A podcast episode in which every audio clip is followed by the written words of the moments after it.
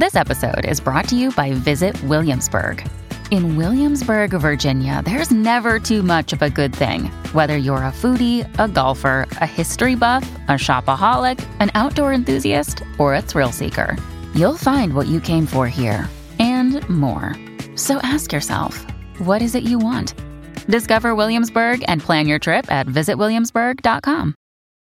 This episode is brought to you by Saks.com.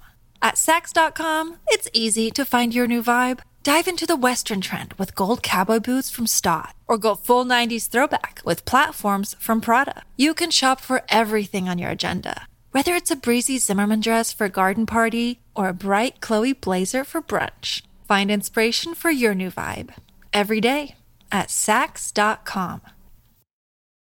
When you need mealtime inspiration, it's worth shopping Kroger, where you'll find over 30,000 mouthwatering choices that excite your inner foodie. And no matter what tasty choice you make, you'll enjoy our everyday low prices, plus extra ways to save, like digital coupons worth over $600 each week. You can also save up to $1 off per gallon at the pump with fuel points. More savings and more inspiring flavors make shopping Kroger worth it every time. Kroger, fresh for everyone. Fuel restrictions apply.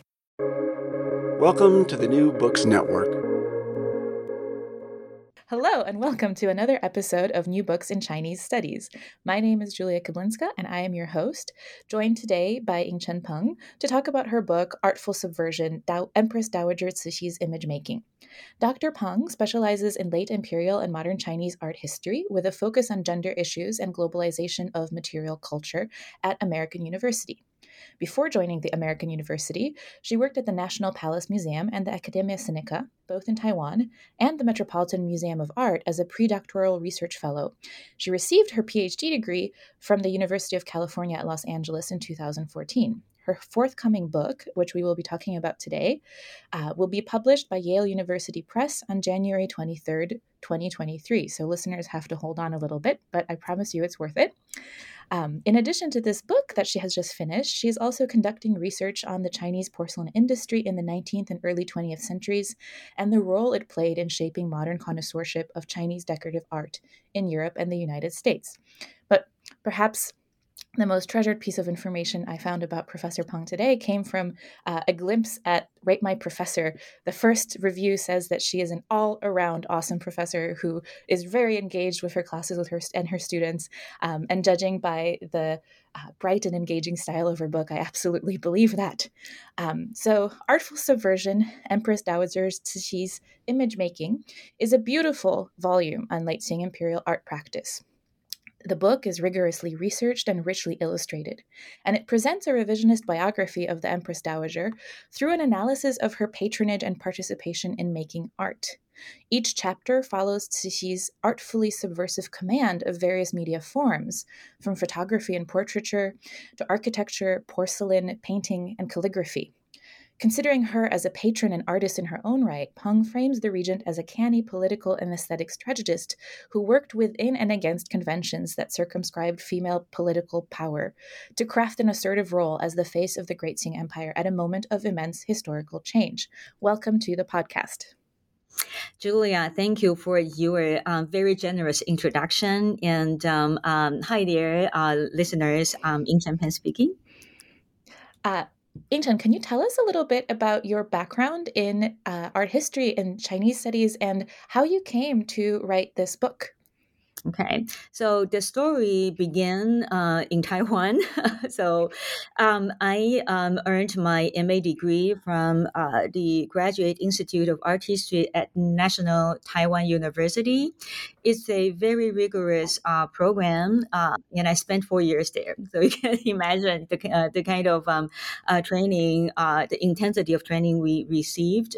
And um, my major back then was um, ceramics, Chinese ceramics ceramics and Buddhist art. And um, after I graduated, I started working um, at the National Palace Museum. It was a very exciting time uh, when we were redesigning and reimagining galleries um, prior to that. It was um, all by different media. And then uh, we came up with a new framework that was actually um, by, uh, by time period and um, uh, different art media mixed together, it of course created a lot of challenges uh, from a curatorial perspective because you know different materials require different kind of um, uh, uh, uh, uh conservation, and um, but it was starting from um, joining that projects, I realized that I was very much fascinated by the um, late Qing court art it was um, very insignificant compared to all other galleries uh, like Song dynasties, Yuan dynasties, and Ming dynasties. Uh, but um, uh, somehow the star pieces for the National Palace Museum uh, are mostly in that tiny gallery. So I started to wonder, okay, so why uh, why do we have this um, divide between scholarly understanding of Chinese art history and popular interest since um, you know late court art you know 20 years ago was still a very minor field that not a lot of people um, in our field uh, were interested in. And then i digged a little bit further and realized that wait during this time period the most important art patron was actually a woman Empress Dowager Cixi. So I started to grow very interested in what she had done, and surprisingly realized that um, not much um, uh, scholarship was there for me to study. And uh, one day when I um, uh, came across a uh, former professor. I told him, you know, um, I wanted to study Empress Dowager Cixi, and I still vividly remember that conversation because um, his response was really lukewarm. He was like, "Wait, what's so special about her?" And you know, I'm always an outlier in um, uh, in my field, so it's exactly because of this kind of response uh, that I started my journey. I really wanted to know, you know, um, why we have a very important patron that nobody wants to study. What's the re- reason behind it? And then um, I entered the PhD program uh, at um, UCLA, studying uh, with um, uh, Hui-shu Lee, who is a pioneer in gender studies um, in Chinese art history. Her special uh, specialty is in the Song Dynasty, but in terms of methodology, we had a lot of shared um, uh, common interest.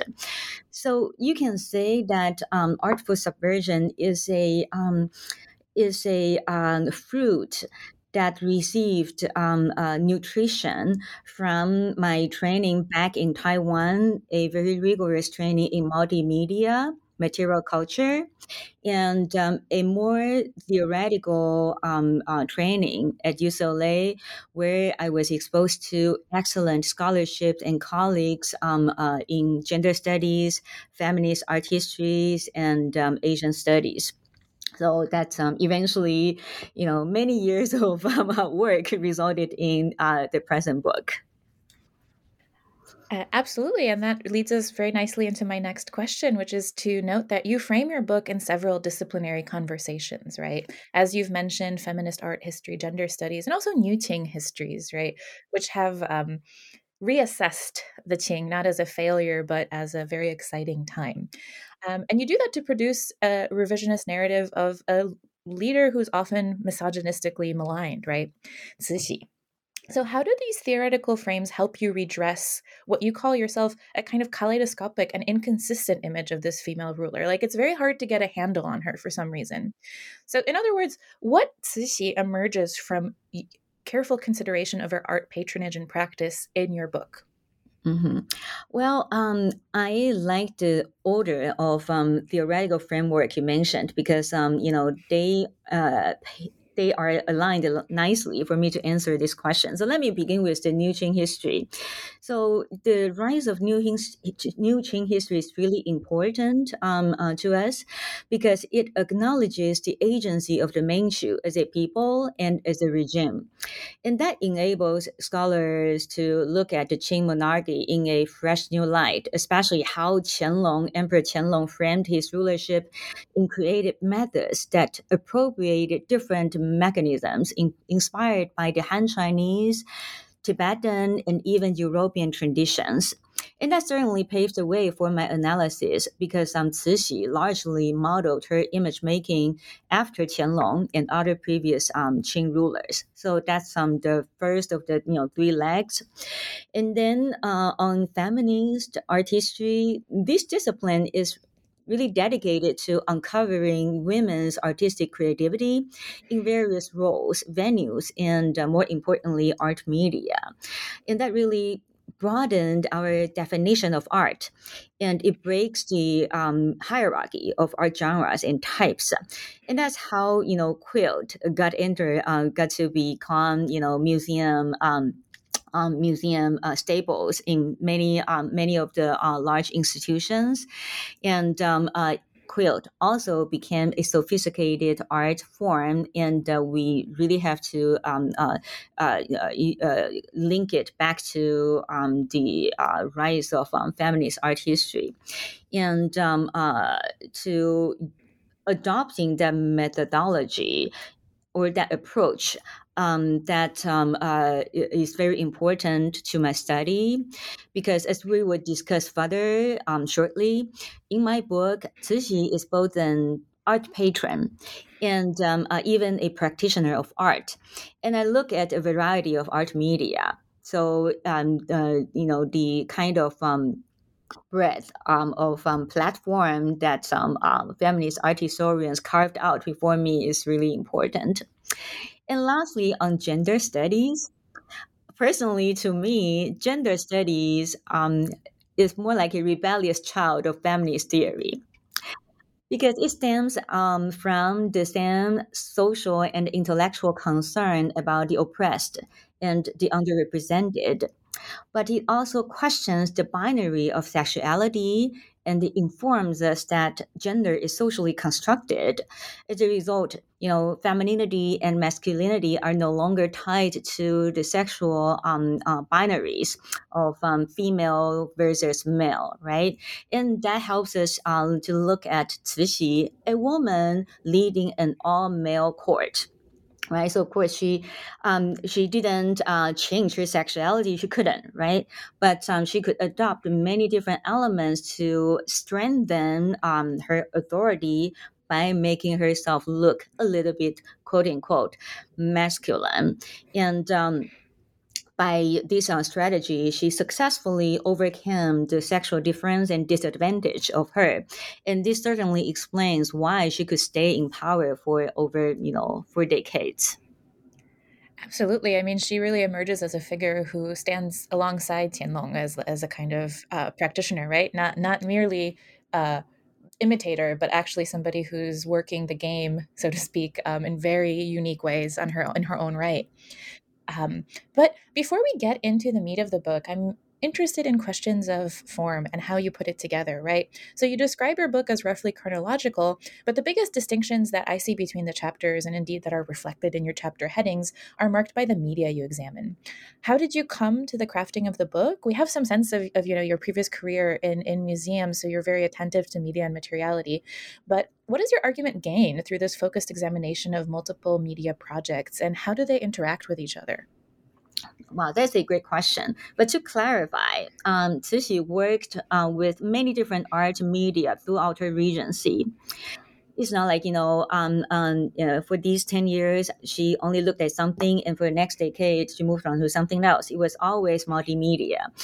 Um, so initially, my dissertation was actually organized by media. But then when I rewrote it into uh, this book, Artful Subversion, I realized that a chronological order has the great benefit um, of introducing Cixi's biography to readers who are unfamiliar with her. And it just so happened that um, Cixi had a particular interest in each regency that resonated with her standing in the court at that time uh, very nicely.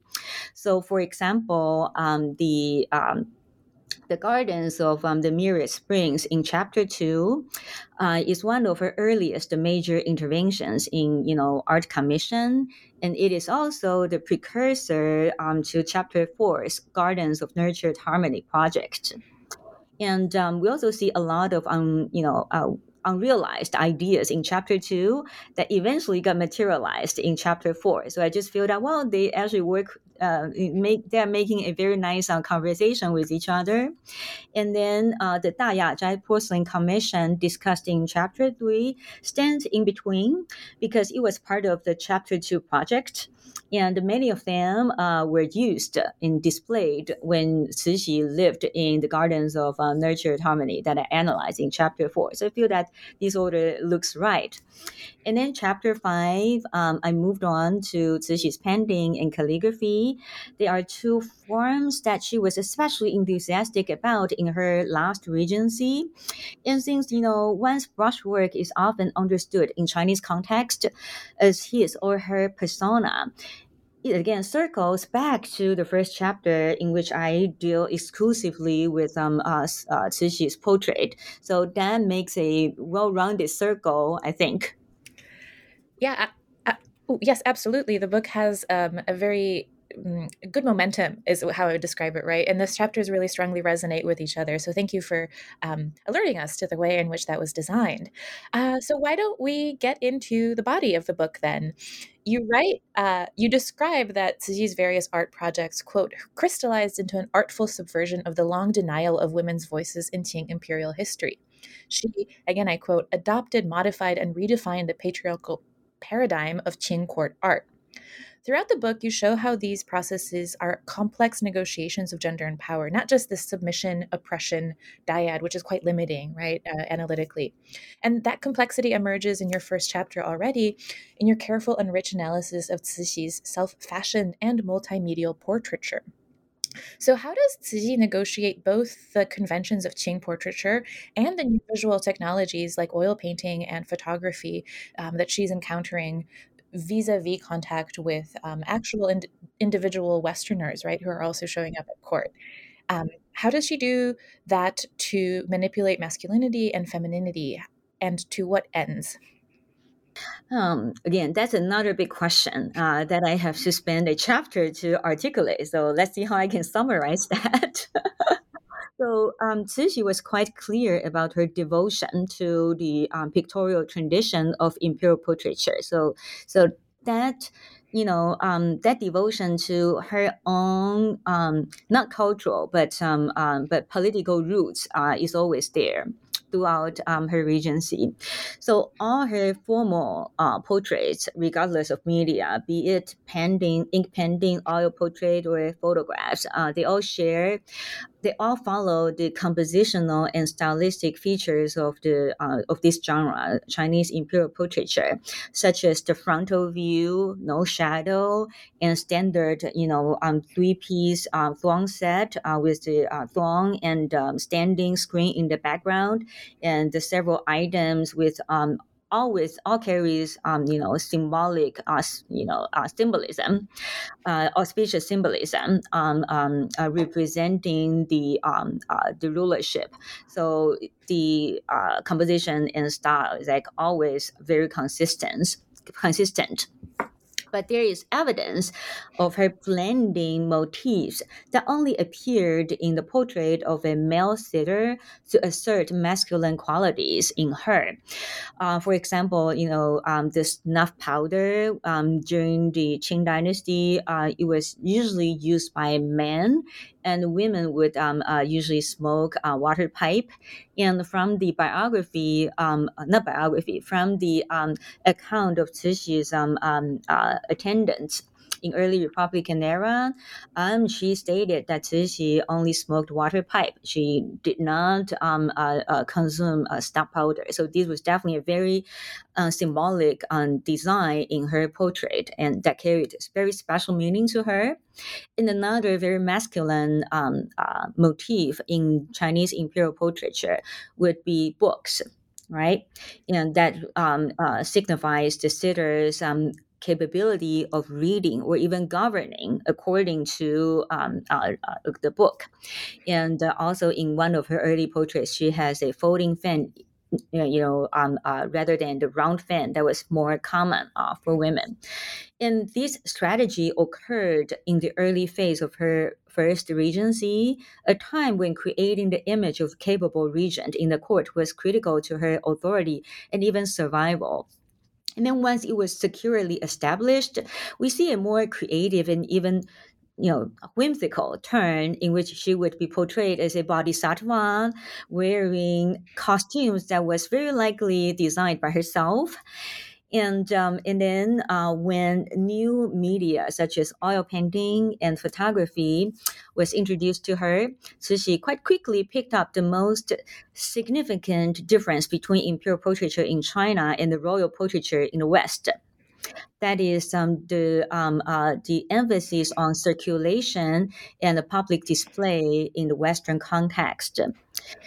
And with that in mind, it's not that surprising that Cixi commissioned the oil portrait uh, painted by Katharine Carl for the uh, St. Louis Exposition in 1904.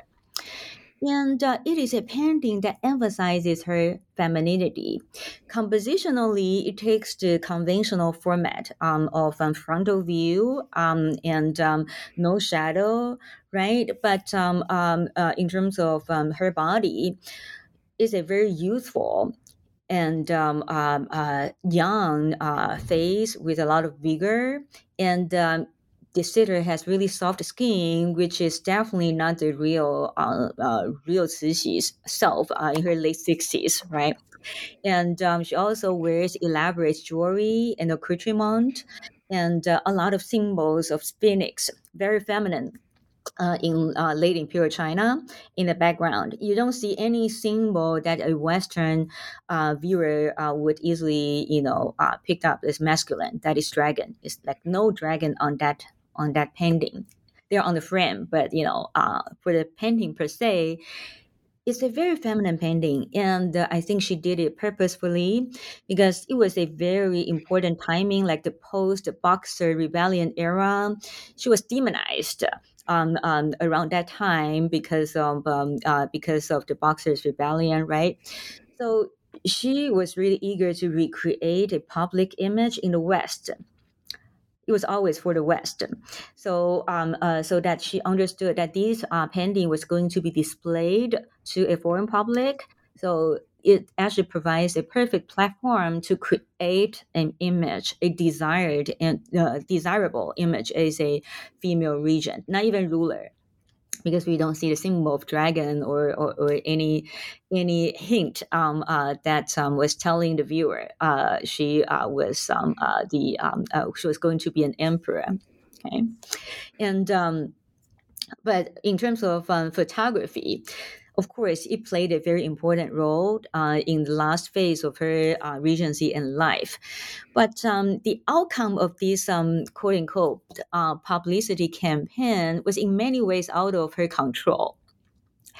We doubt very much that Cixi was aware of how photographs were reproduced because um, her photographer uh, Yu Xunling and his family actually took many negatives of Cixi's photo portraits with them when they left Beijing, and later on um, uh, they were um, uh, they were reprinted. Where the uh, prints were sold to different studios and became available to many, both in China and abroad.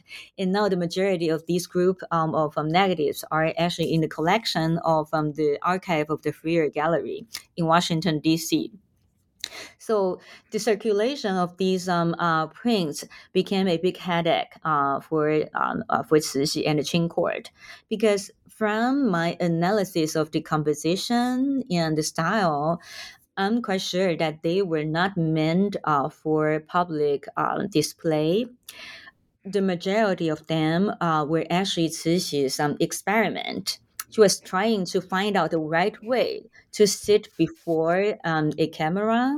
So you see a lot of um, daily objects like you know um, uh, facial tissue or even um, uh, that kind of small containers between um, um, uh, for hygiene purpose. Uh, you know, just uh, right next to her, and of course they don't appear in any of her formal portraits. So we know that okay, these are uh, not for public they were her like own um, experiment, and of course, um, uh, if she could, she would not have um, let him um, um, um, reprinted for public purpose.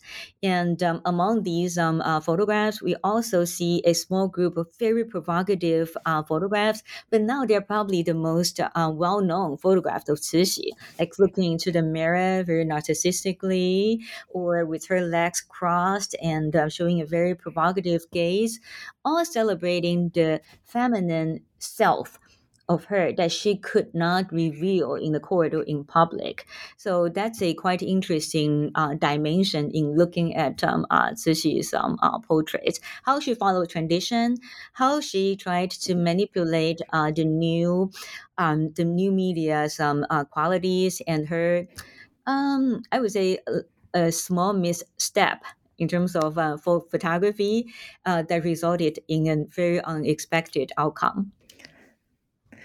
So, speaking of unexpected outcomes, uh, I have a question about how we methodologically handle things that don't go as planned, right?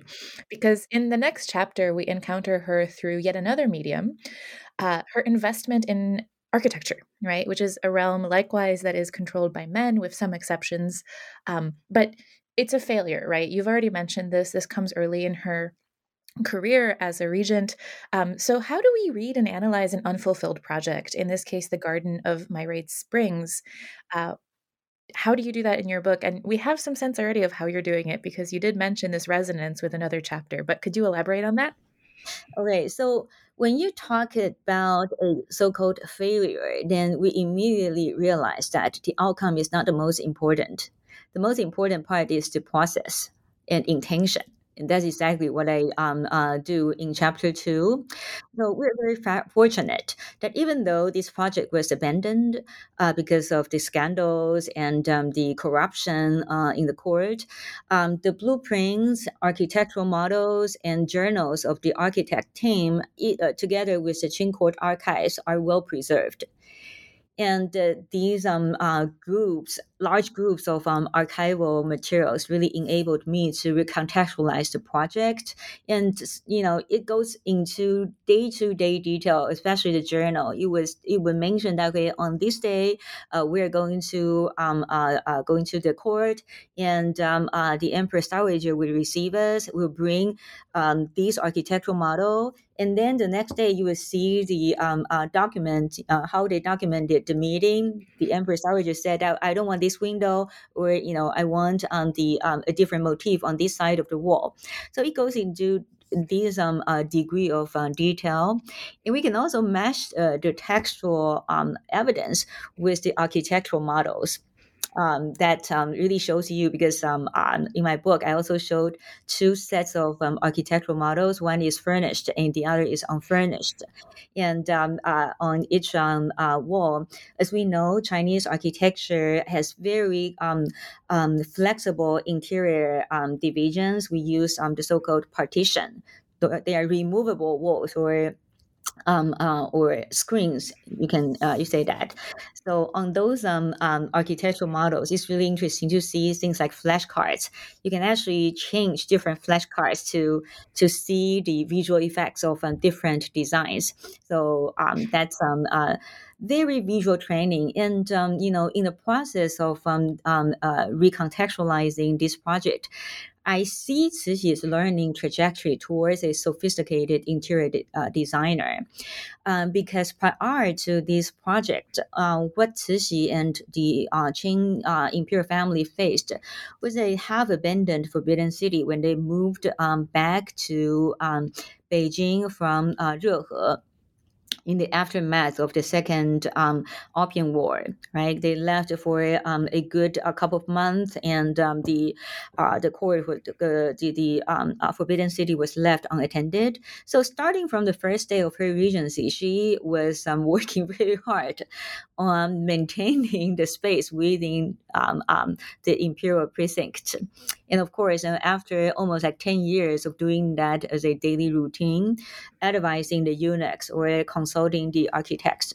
She was very much prepared for this project, and um, and that um uh, that really prepared that's uh, so gave, gave her some uh, solid training uh, before she jumped into um, the project of the gardens of myriad uh, springs and um, uh, so that's um, the process. And let me shift to intention a little bit more.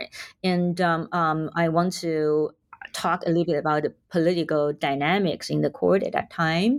We know that uh, her first regency was a very unique one because for the first time in the Qing history, we now have two regents, not only two, but that they were both female, female regents. Uh, and uh, Cixi was actually the junior regent, as opposed to Ci'an, her counterpart, um, uh, uh, her dear spouse uh, was um, Xianfeng, Emperor Xianfeng, and uh, Ci'an was the empress. So, you know, by law, she was um, uh, of a, a, a succession. She was the senior uh, empress dowager. And they were mm, they were, you know, nominally equal, but in actuality, um, in terms of um, their place in the Qing family hierarchy, um, Ci'an was definitely a step uh, higher, and that was always a um, a problem for Cixi. I think deep down she definitely had that kind of insecurity because um, she was the one who did all those chores and um, um, all those um, um, uh, all those meetings with um, uh, the court officials, Ci'an was um, fundamentally not interested in politics or whatsoever. She remained in her own private realm for most of the time. So when this project was um, initiated, it was actually a celebration for the both for the um, two empress dowagers now that they retired from politics with um, uh, uh, Emperor Tongzhi taking taking the role. So it was it should be a place for retirement. But um, uh, what we see is a quite interesting manipulation of architectural language to for Cixi to sort of um, in a way take revenge. Because um, if um, uh, we take a look the, uh, at this hierarchy, then very naturally in these um, uh, gardens of uh, Spring, the senior empress dowager would take up most of the space right? With the junior one, you know, stepping uh, aside.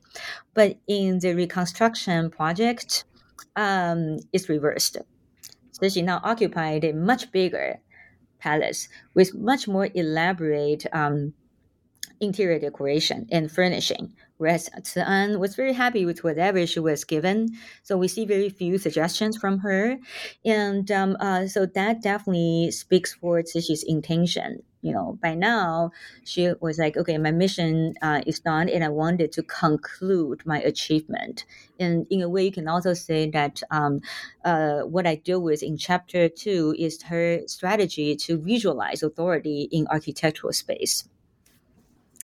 This episode is brought to you by Saks.com. At Saks.com, it's easy to find your new vibe. Dive into the Western trend with gold cowboy boots from Staud, or go full 90s throwback with platforms from Prada. You can shop for everything on your agenda, whether it's a breezy Zimmermann dress for a garden party or a bright Chloe blazer for brunch. Find inspiration for your new vibe every day at Saks.com. Another day is here, and you're ready for it. What to wear? Check. Breakfast, lunch, and dinner? Check. Planning for what's next and how to save for it? That's where Bank of America can help. For your financial to-dos, Bank of America has experts ready to help get you closer to your goals. Get started at one of our local financial centers or 24-7 in our mobile banking app. Find a location near you at bankofamerica.com slash talk to us. What would you like the power to do? Mobile banking requires downloading the app and is only available for select devices. Message and data rates may apply. Bank of America and a member FDIC. Indeed, but her mission was not done. um, she she becomes a regent yet again. Um, but before we get to that, I have several questions about chapter three, which is connected, of course, to chapter two insofar as this commission of porcelain that you write about, the Dayazhai, right, um, is initially made in order to be part of this uh, Garden of Myriad Springs, right? Which the garden doesn't come to be, but the porcelains um, kind of manage to exist regardless, right? Um, and you write that with this porcelain commission that is really made in order to be part of an interior design, she creates a vernacular, colorful, and auspicious universe around her. So we get a sense again of this kind of media environment, right, or ecology, if we want to borrow some terms from media studies that she's working with. Um, and I wanted you to elaborate a little bit more about how these porcelain, porcelains are multimedia in particular, right, because they're also um, surprisingly associated not with the painting workshops, but with the embroidery workshops. And of course, um, embroidery is a very gendered space. So, can you tell us more about that? How these are, to use this cheap pun, interwoven in, in various media. interwoven is such a popular word nowadays, but it's uh, also very adequate in terms of um, talking about the Daya project. So, um, but I think um, porcelain itself is a quite interesting decorative art that weaves different art forms together, and um, uh, it's um, both artistic and uh, utilitarian nature is um, equally intriguing. That's why I started my um, art history study with um, uh, ceramics. So, on the case of um, uh, um, porcelain commission, uh, I think we should begin with um, the purpose of um, the uh, commission.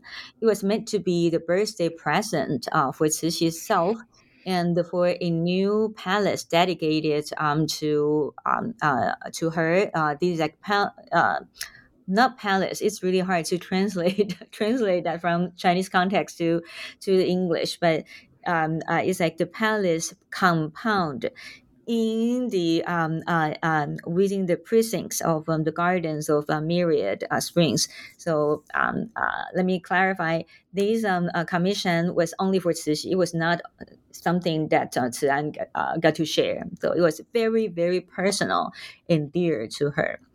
So um, and also on this it, it should also be mentioned that it was a very rare opportunity for a Qing imperial woman to take charge in porcelain commission because um, um, porcelain making is actually a very much ungendered um, uh, task because of its heavy labor and um, also because of its um, very complex um, uh, method of creation. So even though in, uh, in Neolithic time, uh, potters were usually women. But um, when it evolves into a very much industrialized craft, women's place uh, would, um, you know, retreat to um, the maybe last stage, the painting and decoration. And um, in the Qing uh, court context, basically all the um, communication or commission with the uh, kiln was done by men either the emperor himself or the uh, court officials um, who supervised the imperial court, uh, imperial kiln, women really had no place in the making and design of porcelain. They were recipients, right? And because um, you get um, a certain amount of um, um ceramics according to the rank uh, in the court, but you don't get to choose everything was by you know uh, by the rule. But for Cixi, this was really a unique commission because she was now um, making something that used to be very masculine, and she wanted something just for herself. So that's um uh, that's um the first um uh characteristic, a very personal characteristic of um, the Daya Zhai Commission. Then we come to design. Many of the motifs popular on Cixi's clothes, such as wisteria, hydrangea, uh, they were already in the pattern book of um, the Qing court, but they were definitely insignificant. Somehow they became very popular in late Qing court, and I think Cixi was um, a very important promoter of these two you know, very uh, elaborate um, and large um, blossoms. And um, these two um, uh, flowers are also present on um, the Dayazhai porcelains, and a good number of them uh, were being designed and produced. Uh, and um, not only the motif, but the way how they are painted, uh, they also show a lot of similarity with what we see on her robes, as I um, showed in my book. And uh, so this is another layer of this kind of multimedia uh, nature of these porcelains. Uh, they actually shared the pattern book with other media, like you know, um, painting or embroidery.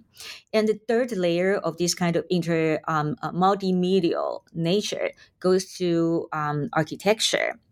Because, like I mentioned earlier, um, the architecture, uh, architectural models of um, um, these um, palace has many different kind of uh, flashcards, right? So we see different types of um, decoration, and all of them are very auspicious because it's after all a celebration of birthday and retirement, right? So it's uh, to be expected. But then, what is so interesting about uh, the Daya Zhai um, uh, porcelain is that all the motifs that we see on uh, uh, this set of porcelain are also very auspicious. So when you put them in the space filled with all kinds of um, uh, decoration um, meant for um, um auspicious um, um, symbolism, it really creates a like what you called it, a auspicious universe that you wanted to live in. So I think it's a quite amazing coordination. It's like a concentric circle radiating from Cixi's body, which is covered by her clothes, right? And then to the objects she used, and eventually to her space. So you can say that Daya Zhai porcelain was like an intermediate between her body and her space. Yes, absolutely. That that comes across in your book, and you know, as you're talking, I, I hope that listeners are getting a sense of how deeply researched this is and how you're really able to do justice to what you're describing now right this this universe right and the concentric cent- circles of it um it's it's a universe that we come to inhabit right when we read the book as well so i really uh, that's one of the most enjoyable parts of uh, the book but so if we return then um, to away from the body and away from the porcelain back to architectural form, right? If the first foray was a failure, then we do have a success, right? Insofar as the Garden of Nurtured Harmony, another one of these compounds within the palace, um, allows her to reconfigure patriarchal space. And this significantly defines her second regency. So, what does that mean? How is architectural language deployed to reconfigure gender and power in this later regency? Well, if in chapter two I looked exclusively, no, not exclusively, largely at interior, then uh, in chapter I actually um, focused on the exterior and the layout of the entire garden. Uh, because um, uh, for this materialized project, it was a very um, obvious, straightforward statement of her authority. Now, um, you know, un- you know, um, uh, not to be challenged at all. So, of course, she wanted to pin it down and to let everybody know that it was her garden, it was her space, even though nominally it was a gift from Emperor Guangxu uh, to um, uh, to Cixi, but she was really the mastermind uh, behind everything. So I think there's a phrase, space is power. And I think that's totally true in this case. Um, first of all, it's important for our listeners to bear in mind that the construction of Chinese architecture in the imperial precinct strictly followed um, uh, the hierarchy in architecture. Different people of different rank would, um, you know, um, uh, be uh, living in a certain compound with the decoration and layout suitable for that rank. So that's why space is power. You immediately see uh, where you belong. And uh, Cixi uh, definitely understood it very well. And she manipulated all the rules. If our listeners um, have visited um, Yiheyuan or the Gardens of Nurtured um, um, uh, Harmony, then you will immediately notice that Cixi's own palace, um, the Hall of um, Happiness and Longevity, Le Tang, is south facing very large. It's actually the largest compound, and it has the best view. It's on the north bank of um uh, the uh, of the um uh, of the lake. Whereas Guangxu's palace, much, much smaller, it stood to the south of um, Cixi's um, uh, palace, and uh, its um, door um, you know, faces uh, west. South facing is very important um, in the uh, directionality of Chinese um, architecture because um, it's like it, it, it represents um, the uh, the status of the dweller. So this opening, uh, the uh, directionality of the architecture speaks the um, uh, the hierarchy between Cixi and Guangxu already, and then the size, right, and then the location because um, even in our contemporary context, we know, right, your boss is always um, uh, uh, seated behind you, not in front of you, because, um, you know, uh, as employers, um, you're watched by the boss. And that's also the case with um, uh, the, um, uh, the Gardens of Nurtured Harmony. Um, palace was located is located behind uh, palace. So his every movement uh, is being watched. So you, can say that's a kind of invisible um, uh, pressure for him. But the most literal um, distinction between uh, the uh, the two's power would be the painted decoration on the beam. So um, on the beam of Cixi's palace, uh, you will find a lot of um, uh, rounded decoration in the architectural term. We call it Hexi style or Hexi pattern. It is only used for the highest ranked um, uh, architecture. Whereas on the beams of um, uh, Guangxu's palace, we see a lot of um, uh, uh, a lot of um, rondelles uh, with different paintings, and that is called Su Shi painting, and that is um, the decoration used on uh, architecture of lower ranked. So that's again, you know, any visitor who was aware of this kind of hierarchy, it was a common sense for the officials in the Qing dynasty to, to realize that, okay, this is um, a very straightforward statement. It's um, unspoken, but it's visible. Yeah, so she certainly put him in in his place, so to speak. Oh, yeah. um, so why don't we turn then to your final body chapter, where you yourself examine the logic of the gift, right? The chapter is called Elegant Gifts for Publicity.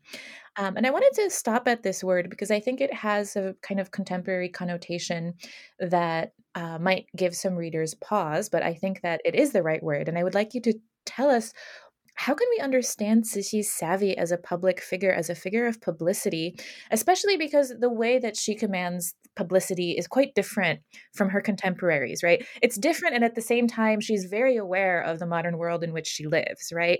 So, what is what is this gift exchange? How is she propagandizing herself, if we want to use an even more charged word? Yeah, yeah, yeah. That's another great question. Thank you, Julia.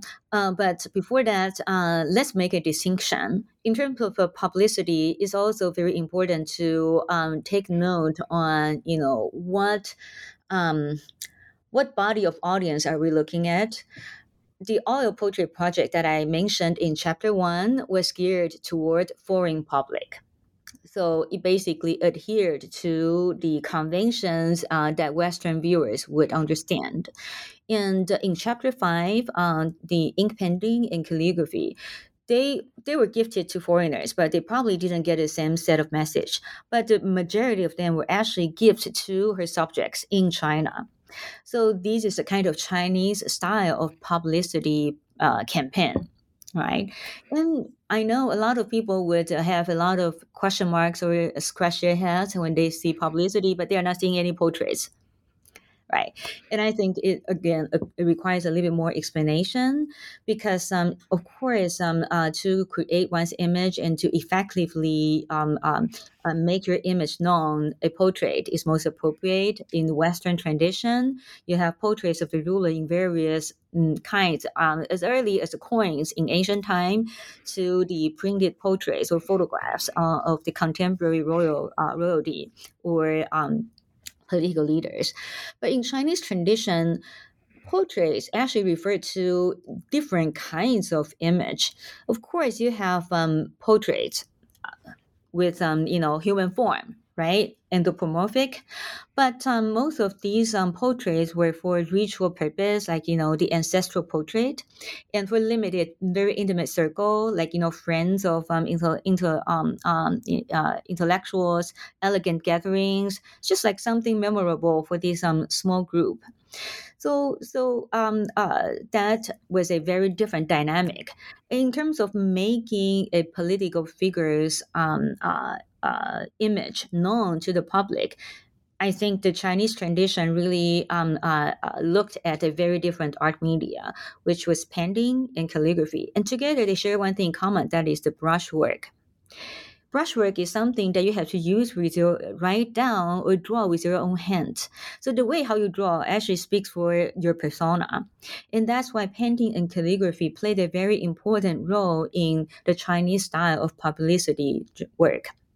If you're gifting a piece of calligraphy with very tiny um, uh, characters, very neatly written, then people would assume your persona is kind of rigorous, careful. If you give to someone a piece of calligraphy with really broad and um, free lines and even like drawings, very abstract forms, then a person, of course, would perceive um, the writer to be someone who embraces some um, personal freedom and who's got a lot of um, creativity in mind. So this is kind of image making context in China, and that's why for Cixi, it's absolutely appropriate.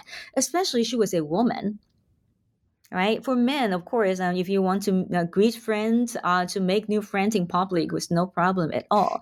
But for an imperial woman in the court, a ruler, how do you make your persona known? Since a lot of people can't really see you, Mm. then that was her choice. That was her go-to method. And also, um, a lot of people would think, oh, but painting and calligraphy, they are one of a kind. But it was actually not that simple because a lot of her paintings were actually mass-produced by her ghostwriters or painters. Mm. So that's why in the collection of um, Palace Museum in Beijing, there are more than 700 paintings under her name, but we don't know like who really um uh, who, who really uh, drew them. And also, a lot of paintings uh, under her name were actually um, made into ink rubbings. And if it's, it's ink rubbing, then you can reproduce them many, many, many different times. So that's on uh, painting. And on calligraphy, we also need to um, uh, combine that practice with previous convention because in the Qing dynasty, starting from the time of um, Emperor Kangxi, giving out um, the emperor's calligraphy was considered a privilege. He did it a lot at New Year, and the recipients would feel that wow, this is the imperial brushwork, just like the presence of the emperor, and we all have to bow in a kowtow before before it. So that's um that's um what she inherited, and she definitely made use um uh, for her own purpose. Yeah, you you've answered my second question about this chapter, which was going to ask really about this different be- difference between painting and calligraphy and her relative um, maybe not familiarity, but like her sense of assurance. It seems like she was a very commanding calligrapher and a more hesitant painter, um, but really, really fascinating processes. Um, and we know, of course, that even in death, she aesthetically designed herself as the ruler that she wanted to be. Um, but instead of talking about her mausoleum, I wanted to ask you about a different aspect of your conclusion. Um, you talk about the legacy of her as an art patron and following that legacy or using, you know, your approach to see how we might reevaluate other figures in Chinese history, female figures.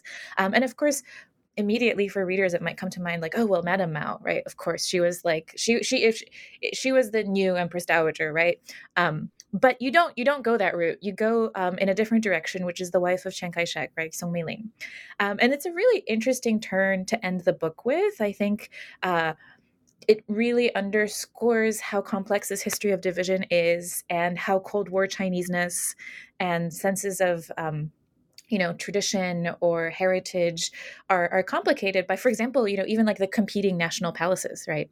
Um, so could you tell us a little bit more about like for example if you were going to write a sequel and if it was going to be about song meiling for example um, how would this methodology develop? You know like what, what can we do or what can others who are working in this field do with your approach when we're talking about um, more squarely 20th century figures well, definitely, you know, Madame Meiling is the go-to person. I, I, I really sort of touched upon her um, uh, in my um, uh, in my conclusion, the epilogue, right? And um, the reason why Madame Mao never flied into my mind was because, um, as uh, many of our listeners are aware, um, in communist uh, China, that kind of gender division was actually discouraged it was always promoted that um, women are holding up the half of the sky, and therefore that kind of very femi- that distinction between femininity and masculinity was actually uh, less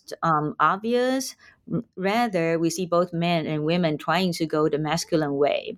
So that's the first reason mm, why you know we don't really see any of the um, um, um uh, any of um, that um, uh, kind of um, continuation. But of course, Madame Mao is a Jiang Qing was a different example because she had her own um, uh, her her own take on that. But um, uh, since her field really um, uh, is um, performance art, after all, she started her career as a film star, right? So I think she had a more modern take on this, and she exclusively focused on um, uh, you know film or or uh, uh, uh or ballet or other um, model opera sort of performance art. So that's um, that's a little bit far further away from my approach. And also very modern, as you said. Whereas um, the one who really like you know picked up this tradition, the baton, if you will, is um, uh, Madame Song Meiling, and um, I think you're also right about this um this um, um you know um unspoken desire to um uh, to to visualize Chineseness, and on her part, actually, as um the readers of the book will find out, she started in a way copying what she had done, you know, uh, while be, right before way before uh, the uh, the uh, Republican government government move, government moved to Taiwan. So it started on very early, and when people still had a fresh memory, especially um, uh, in 1920s with the looting of Cixi's tomb. You know, you know, everyone suddenly started to realize, oh, what's um uh, the architecture where she eh, you know forever rested looks like, and what are the decoration, and we see a very interesting, um, you know, resonance uh, in Song Meiling's um, uh, new um, uh, new residence in Nanjing that I analyzed in epilogue.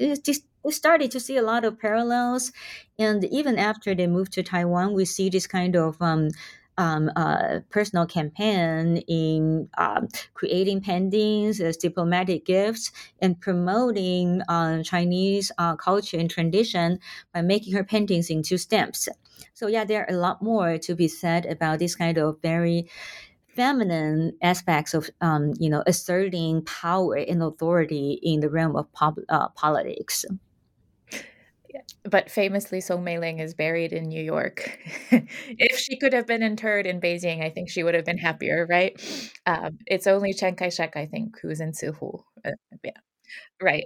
Um, so thank you for that answer. But now maybe I'll ask you about your real next project. So, what are you working on? What new book can we look forward to in the coming years?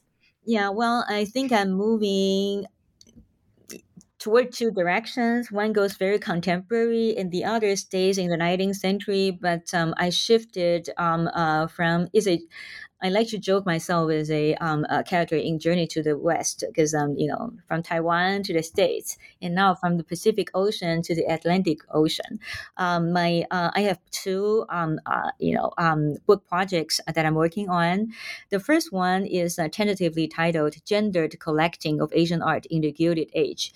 So I'm looking at um, you know women in Boston, New York, and Baltimore, and uh, in the Gilded Age and how they collected Asian art uh, and um, how they sort of distinguished their practice uh, from their counterparts um, in Europe. So again, I'm still very much um, um, uh, interested in gender and the material culture. So that's the 19th century um, uh, part.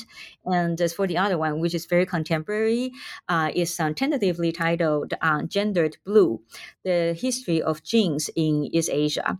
So I analyze um, how jeans or denim as a fabric and um, um, uh, and um, uh, costume was introduced to China, Japan, Korea, Taiwan, and Hong Kong, uh, this um, uh, East Asian region, together with American intervention in terms of um, the political um, political uh, power, the rise of um, uh, its influence in East Asia, and how it sort of um, um, uh, was um, uh, eventually integrated into local convention, and how it um, visualizes the clash of value between modernity and the Asian tradition, um, um, you know, to, uh, toward uh, women's morality. So that's um, uh, that's the other project that I'm working on at the moment.